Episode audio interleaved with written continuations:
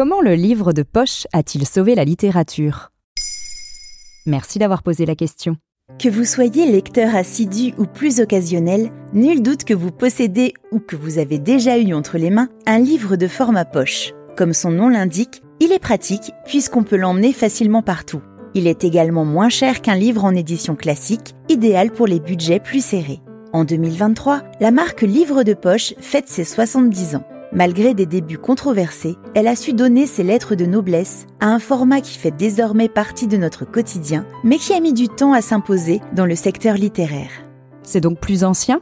On voit apparaître le format réduit de livres dès le XIIIe siècle, où l'on crée des bibles portatives pour les prédicateurs à Paris. Mais c'est au XIXe siècle qu'il se développe.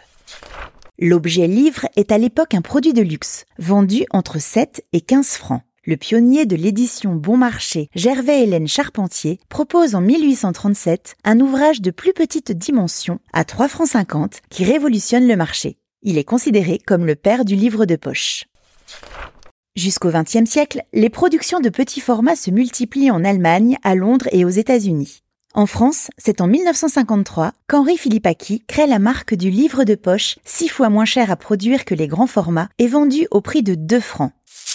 La légende raconte que l'éditeur a eu l'idée du format en voyant un soldat américain acheter un livre dans une librairie française et le déchirer en deux pour qu'il puisse le glisser dans les poches de son blouson. À la différence des initiatives précédentes qui proposent des œuvres populaires, souvent à l'eau de rose, ou certains illustrés pour les enfants, Henri Philippaki veut publier de grands auteurs tombés dans le domaine public et des textes de qualité afin de toucher un public jeune moins fortuné et lui donner accès à la grande littérature. Il y a eu des réticences? Les livres en format de poche étaient jusque-là associés à une sous-littérature, et cela convenait très bien à l'élite culturelle qui souhaitait conserver son accès exclusif au savoir.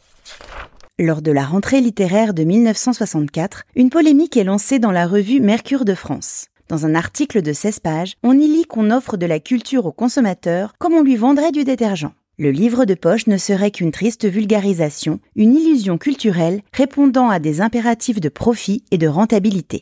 Quelques mois plus tard, l'écrivain Jean-Paul Sartre exerce son droit de réponse dans la revue Les Temps modernes et vante les valeurs modestes du livre de poche qui désacralise la littérature pour la partager au plus grand nombre. Il est soutenu par des auteurs comme Jean Giono qui y voit le plus puissant instrument de culture de la civilisation moderne. Le livre de poche poursuit donc sa progression les décennies suivantes en diversifiant toujours davantage ses contenus. Romans, policiers, manuels de cuisine ou de bricolage, recueils de poésie ou humoristique, tout le monde peut y trouver son bonheur. Et comment se porte le livre de poche aujourd'hui? Plutôt bien. Depuis sa création, le livre de poche a vendu plus d'un milliard d'exemplaires. Il est aujourd'hui le premier éditeur de format poche en France, format qui représente environ 25% des ventes globales de livres, selon les chiffres 2022 du syndicat national de l'édition. La littérature demeure le segment le plus important sur le marché, devant le secteur jeunesse et la bande dessinée, qui ont progressé ces dernières années grâce à l'explosion sans précédent du manga, qui se vend majoritairement au format poche.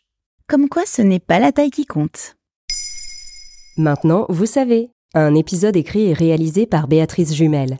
Ce podcast est disponible sur toutes les plateformes audio. Et si cet épisode vous a plu, n'hésitez pas à laisser des commentaires ou des étoiles sur vos applis de podcast préférés.